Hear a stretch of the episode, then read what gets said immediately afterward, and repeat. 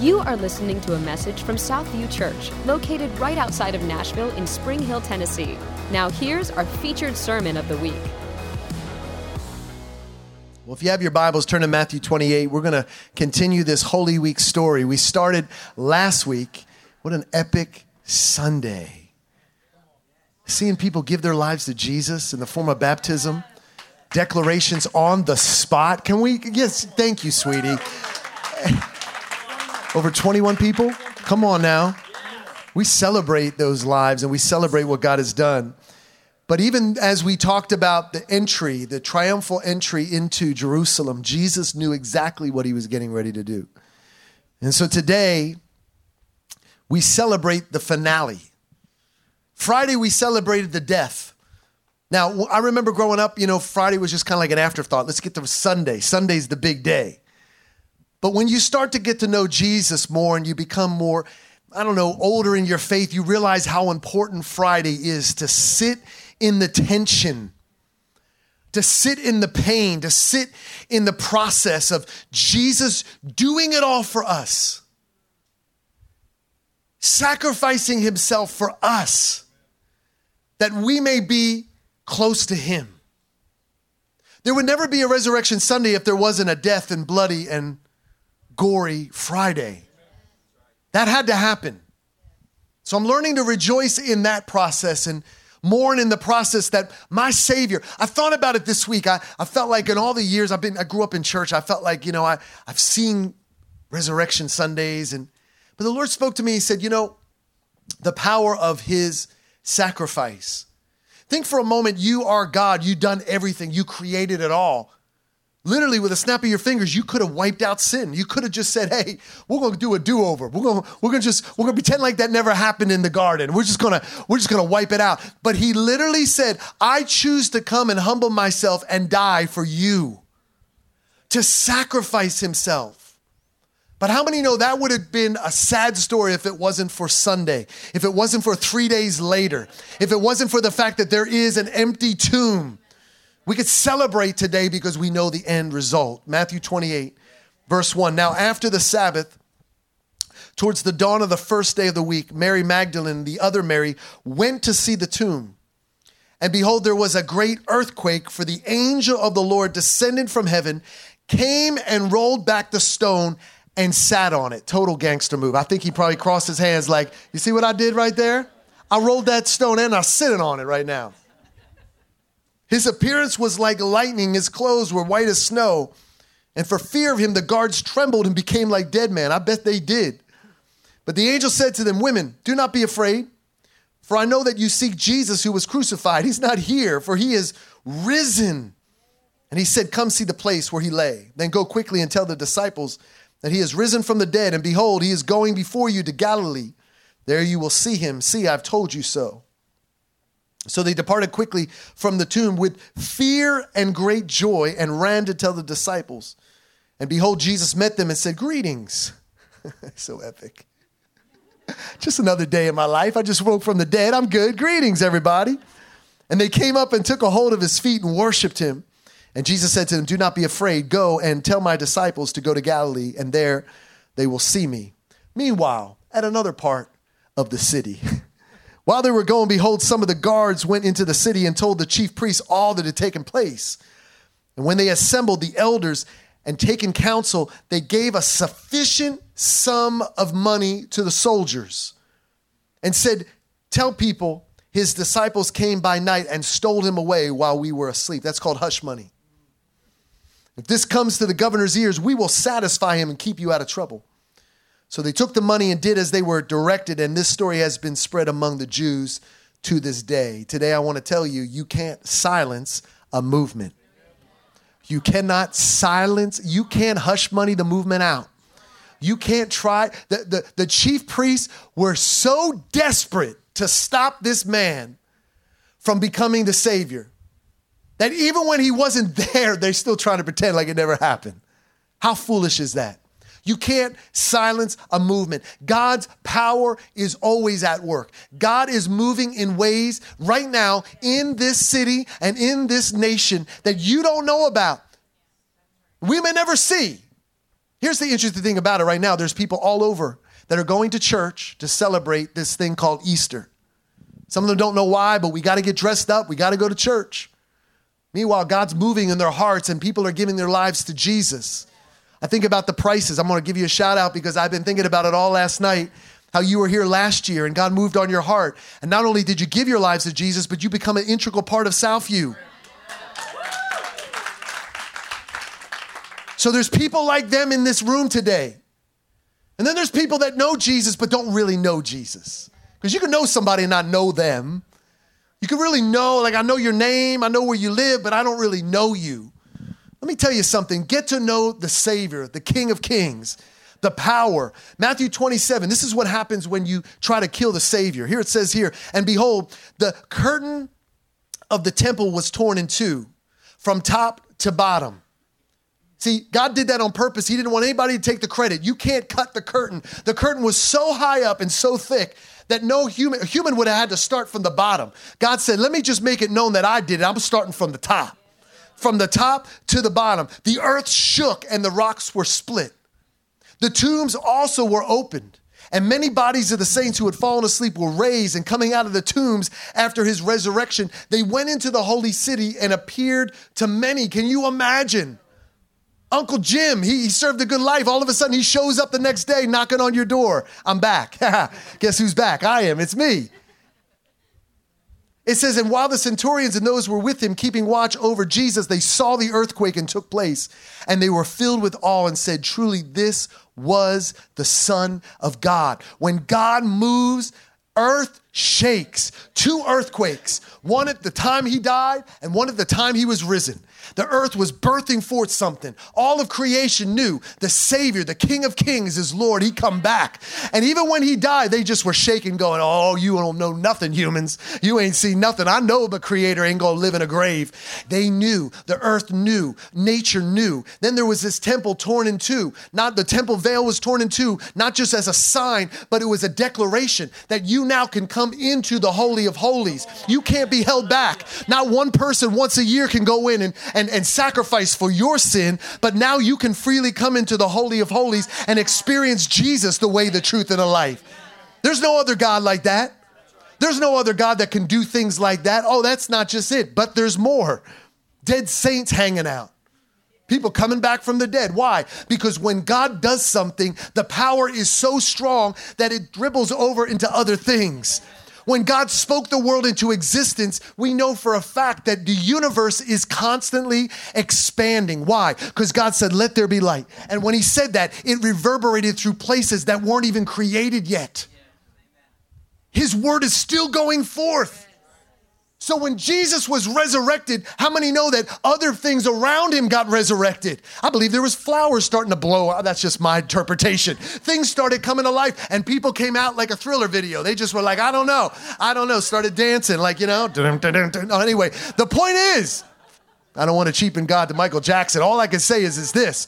When God resurrected from the dead, that power spilled over into other people. And all of a sudden, you're seeing somebody walk around the city and you're like, Weren't you dead? Yeah, I was, but something woke me up. 1 Corinthians 15, Paul's talking about this, and he says Jesus appeared to over 500 people at one time after he was resurrected. You can't silence a movement. See, we live in a nation right now that, that seems like it's far from God. We got things creeping up all over the place that are so foreign to the word. And sometimes as Christians, we can think we're defeated. But let me remind you, you can't silence a movement. See, the enemy is so nervous because here's the deal the devil is so dumb. Jesus told his disciples in open air, that means Satan could have heard it. He told them exactly what he was going to do. He said, In three days, I'll rise again. I mean, the enemy was dancing. He totally forgot that Jesus just rested his eyes for three days. He's coming back. And that's what we do sometimes. We forget that you can't silence a movement. See, every one of you, although it says here that the chief priest, they tried to silence this, we're all here today because word got out. And I know this because I got a lot of kids. When you tell them not to do something, what do they want to do? They want to do it. When you tell somebody not to talk about it, what do you want to do?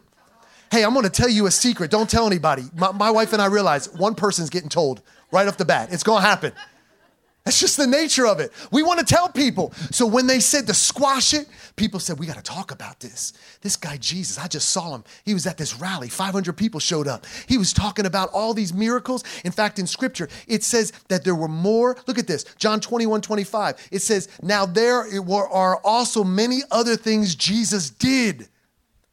Were every one of them to be written, I suppose that the world itself could not contain the books that would be written with the miracles and stories that Jesus did after he was resurrected.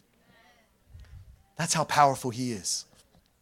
Revelation 12 11 says this they overcame him by the blood of the lamb. That's already been done. There's nothing you can do to earn that. That's that's we it's freely been given to you. Jesus did it on the cross. He paid a price for you. Every one of your sins, the things that you've done, the things you're doing now, and the things you're going to do, he covered it all. It's already done. He did it, but he partners it with humanity. Look what it says. They overcame him by the blood of the lamb and by the word of their testimony. For they love not their lives even to death. Let me say to you today, saints, it may look bad, but guess what? God is never late. He's never losing. Come on now. He is never behind. He's always on time. He's always victorious. He is the risen king. This is the resurrection power. It's been released on the earth and it's still in us today. All my life, I grew up in church. I thought for sure, you know, I knew all of this. How many know that the longer you're with Jesus, the more you get to know there's so many dimensions to him? You could be in this faith for 90 years and still try to learn new things about Jesus. I remember growing up and people would give testimonies, like it says here in, in the revelation of Jesus, that we're going to overcome by the blood and lamb and the word of the testimony. I was like, man, I got no testimony. I've been in church all my life. I didn't shoot nobody. I didn't do drugs. I mean, man, I missed out. I should have. Everybody come up and share a testimony, you know, missing an eye. I shot people. I was in jail. I was like, man, that guy's cool, man. I want to do that.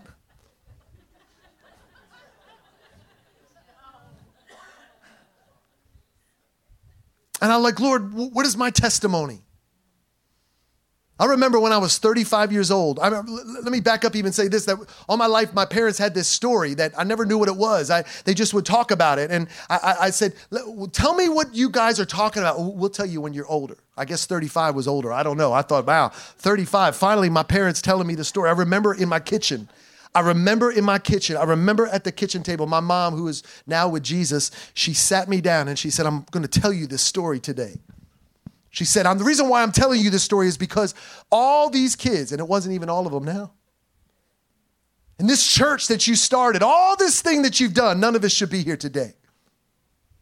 She said, When I was just a baby, I, I had suffered with allergic reaction to milk. They didn't have oat milk and almond milk back then. Just hook your boy up. I mean, I was crying. It wasn't my fault. My wife was, de- my mom was dealing with postpartum. She had lost her mother the year before. Grief and pain and depression was setting in big time on my mom's life. So she woke up one day and I'm crying and she just doesn't know what to do. My dad's at work and she's just like, I'm going to take my life. So I don't know who's going to take care of this baby, so I'm taking him with me. But God somehow, some way, spoke to my mom and told her to go on that refrigerator and call that number right there. And it was a number for the police. She calls the police and she says, I'm getting ready to take my life. Hangs up the phone, puts a pillow over my little baby head, and suffocates me. I was dead. As she began to cut her wrist, the police came in, stopped her, and brought me back to life. You can imagine on that kitchen table that day, I was like, what? My mom was the greatest mom. Little Italian lady. She cooked for you until you couldn't eat anymore. She played every game with me and probably made me, let me win all of them. I was like, Mom, I never knew. I never knew this could be you. I didn't know my testimony until I was 35 years old, and my testimony was this I was risen from the dead, I was brought back to life for such a time as this. Now, when I was in that process, my mind began to go, God, why did you do this? And I realized, don't waste a day. Don't waste a day. Don't waste a moment. So we're having kids and we're building a church and we're spreading the gospel and we're laying hands on people because we believe in the power of the resurrection. You can't tell me different because I shouldn't be here today. There's no other God that can do this. No other Savior that did this. Don't get this twisted. There's no other God like this. Everyone pales in comparison. In fact, if you study other religions, Jesus is sprinkled within. Why? Because you can't stop the name of Jesus. Even other religions go, well, there's something about this guy. I'm telling you, he is the Savior, he is the King, he's the Son of God. So I know there's power in the testimony, and my desire today is to release the testimony so that you can walk in the power of God because I refuse to let the enemy win. Because listen, I'm going to tell you right now, enemy, as you can hear my voice, you will not stop a movement, and the kingdom of God will advance. So today, I'm inviting a few people that we've planned to share testimonies in this place. Because not only is my testimony being released, but I believe there's others in this place that have a testimony today. Jake? So when I was served papers for divorce, it broke me. It broke me as a man, um, broke me as a husband, broke me as a father. And I didn't know how to deal with that pain, how to deal with um, just that weight of my life being over as I knew it. And the days that followed, the season that followed, if I wasn't at work or if I wasn't trying to put on a smile for my girls, I was sleeping because that was the only way that I knew to escape that pain. That was the only relief, if, it, if you could call it that.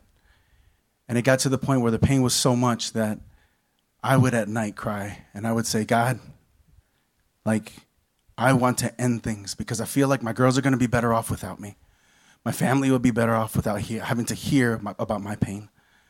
So, if you can, will you just not wake me up tomorrow? I can't take this. He didn't. And every day that I woke up, I had to ask why.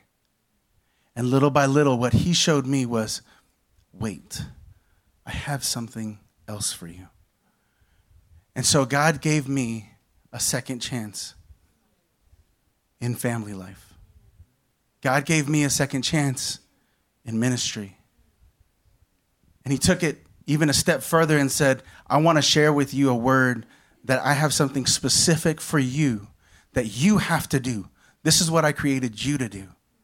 And he gave me life and hope, resurrected me through his word.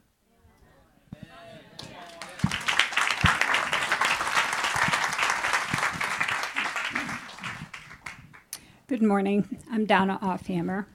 On September 1st, 2020, I was taken by ambulance from TriStar Emergency Room in Spring Hill to Centennial Hospital downtown Nashville with COVID 19 and a fever of 103.5. After two days in a COVID room, I was rushed to ICU because my oxygen had dropped so low. When I entered the ambulance, I asked God to show me his presence and fill me with a peace that passes all understanding. I had no fear because he promised me he wouldn't leave me or forsake me. The doctors told me they were going to put me on a ventilator and called Norm and told him I probably wasn't going to make it. I told them I wasn't going on a ventilator because my healer was going to heal me. I said those words because I believed with everything in me that he would. It wasn't the first time that he had moved a mountain for me. I spoke out my healing day and night. I took communion, I listened to worship, I prayed, and I read scripture. Through those very lonely 38 days in the hospital, Jesus showed himself to me more than once, very tangibly. The more I cried out to him, the closer he became. He was enough. He made a way for me to live when there was no way. He was my light in the darkness. He was the hope I needed to fight for. It was his breath in my lungs that I needed when I felt like I was suffocating. I depended on him to heal me. I spoke things out as if they already happened. As much as I would never want to go through that again, I would do it over and over just to have him hold me like he did.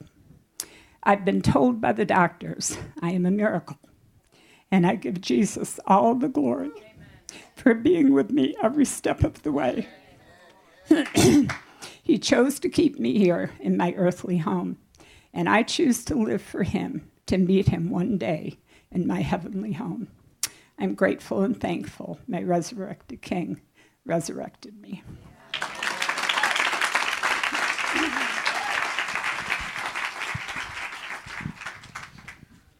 Good morning. I'm Mike, and this is my wife Jody. And um, we moved here um, shortly after we were married from Los Angeles over 20 years ago.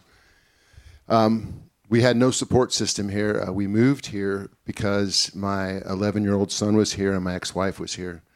Um, and so uh, we, we didn't know Jesus when we moved here. We had no idea. We, our marriage was completely falling apart. Um, we, we actually really were on the brink of divorce. I didn't realize that, but that's what the plan was. And so there was no love and respect, and there was no trust, and there was no communication. It was bad. Um, and so our fallback, even in California, for me, was going to church and just thinking that that would make everything better. Um, so that's what we did. It was a last resort. It was a more of an obligation. There was really no relationship with Jesus through it. There was nothing there. It was just a.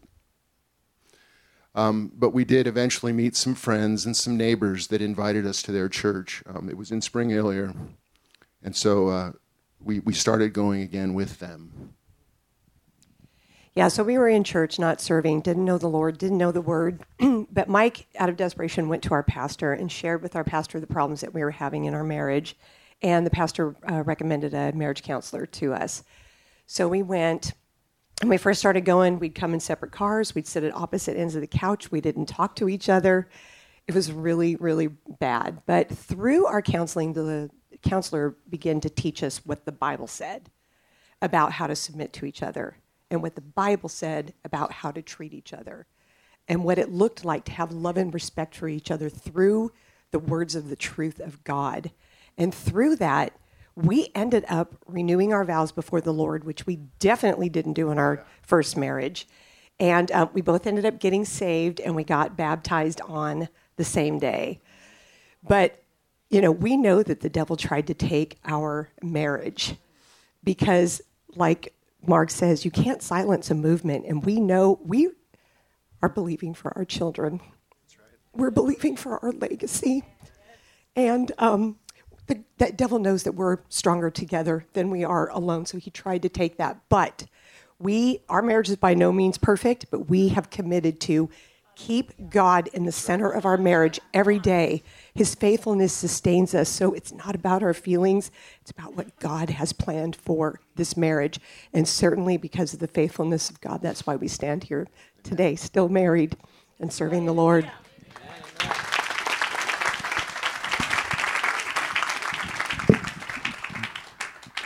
Oh, man. Before we were married, I was told by a doctor that it would be hard for me to be, get pregnant. We started plans for a family right after we got married, knowing that maybe time was going to be against us. After some first steps, we eventually were told to try IVF. We did three rounds of IVF without one pregnancy test positive. But we determined to still stay trusting to worship through our pain because he was worthy to remain steadfast, and we continue to lead on Jesus. In 2015, we moved to Nashville. We know Nashville had awesome medical care, so we were excited to try again. Uh, we got jobs right away. I actually got fertility benefits at my job, which is unheard of. Um, and um, again, we just witness God's blessing and his hand on every single step of our, our lives. we started the process. I took the medication. We witnessed miracle after miracle. I can't say all of them today, but um, we implanted the strongest embryo, and to our greatest surprise, we got pregnant. Um, we went to our first ultrasound, and they weren't able to find a heartbeat, so we were miscarrying. Yes, it was a def- devastating time, but God would never leave us or forsake us. Through all the whys and the questions, he knew we knew that he would come through, and our hearts were changing throughout this whole process. God healed and gave us the strength to try one more time, and we went in with confidence this time. The peace that surpasses all understanding that no matter what, God had a plan. It was like he gave up, we gave up all nervousness and worry and just let it all go. We surrendered to the Lord. And 10 days later, we saw those two little lines and we were pregnant and our son was on the way. All of those years of waiting and wanting and begging and pleading, we finally have our miracle son. Times weren't easy, but he's been worth it. 13 years Jesus restored in our waiting. Um, the prayers, and I just want to say, like, if you hear anything I say today, God sees you. He hears you. He sees those nights of praying and pleading, and He is with you. He sees you. We worship out of a different place now. It, we worship from our victory. And we know that He is always good, He's always worthy, and we will say it today and every single day. Praise God.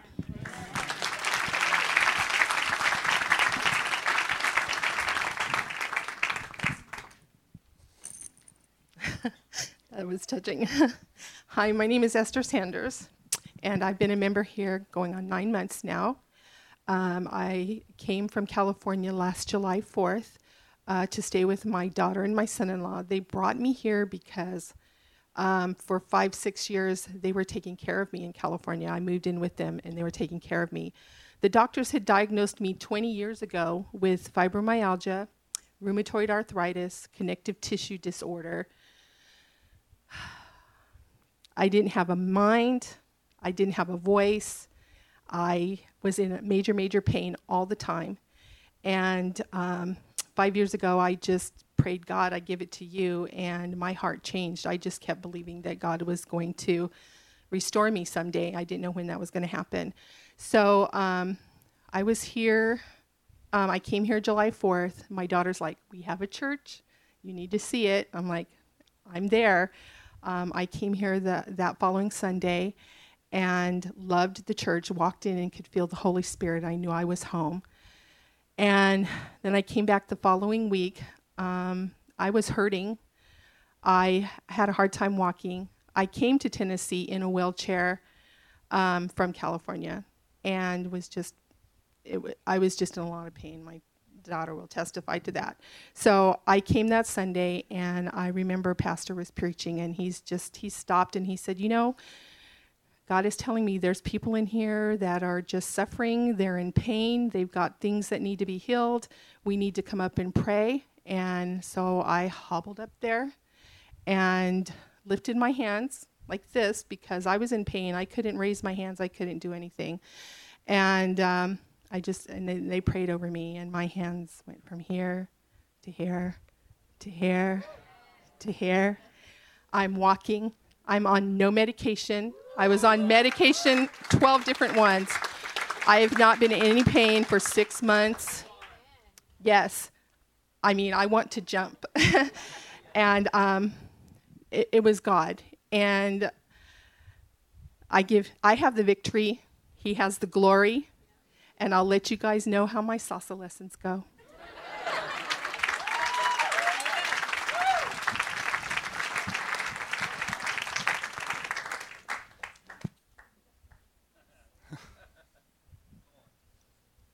This is not going to be easy.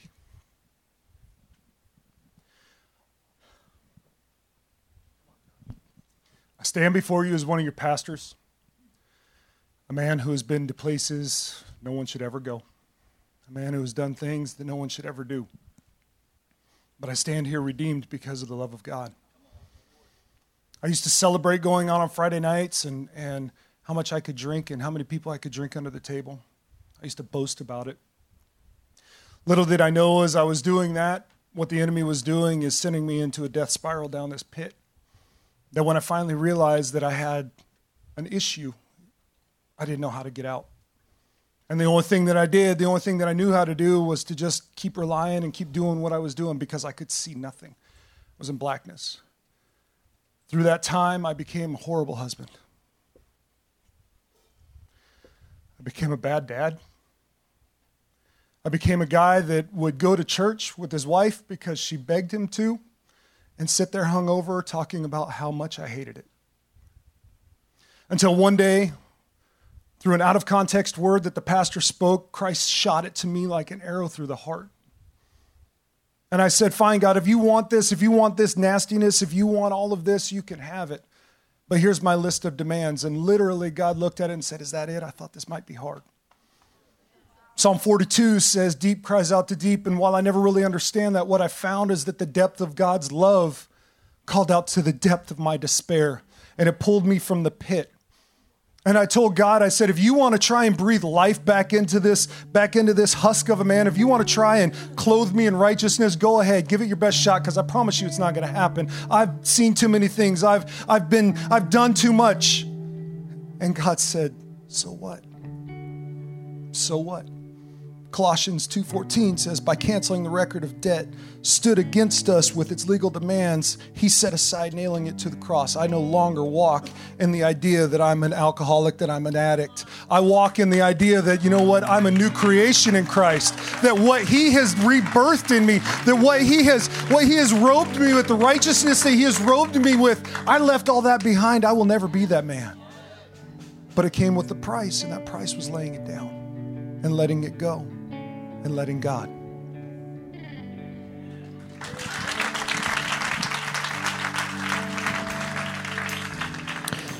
They overcame him by the blood of the Lamb, the word of their testimony. Only way you'll stop a movement is by keeping your mouth shut.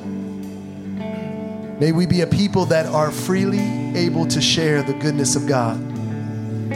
You may be a person like some of these in this room that have a blatant testimony, or maybe you're like me, 35 years old, just thinking, doing the best I can, and realizing that I'm a living, breathing example of the resurrection power. Thank you so much for listening to Southview Church. Southview Church is a non denominational, multicultural, multi generational, Holy Spirit filled and led community. We believe that who the Son sets free is truly free. If you would like to connect with us further, check us out at southview.cc and follow us on Facebook, Twitter, and Instagram.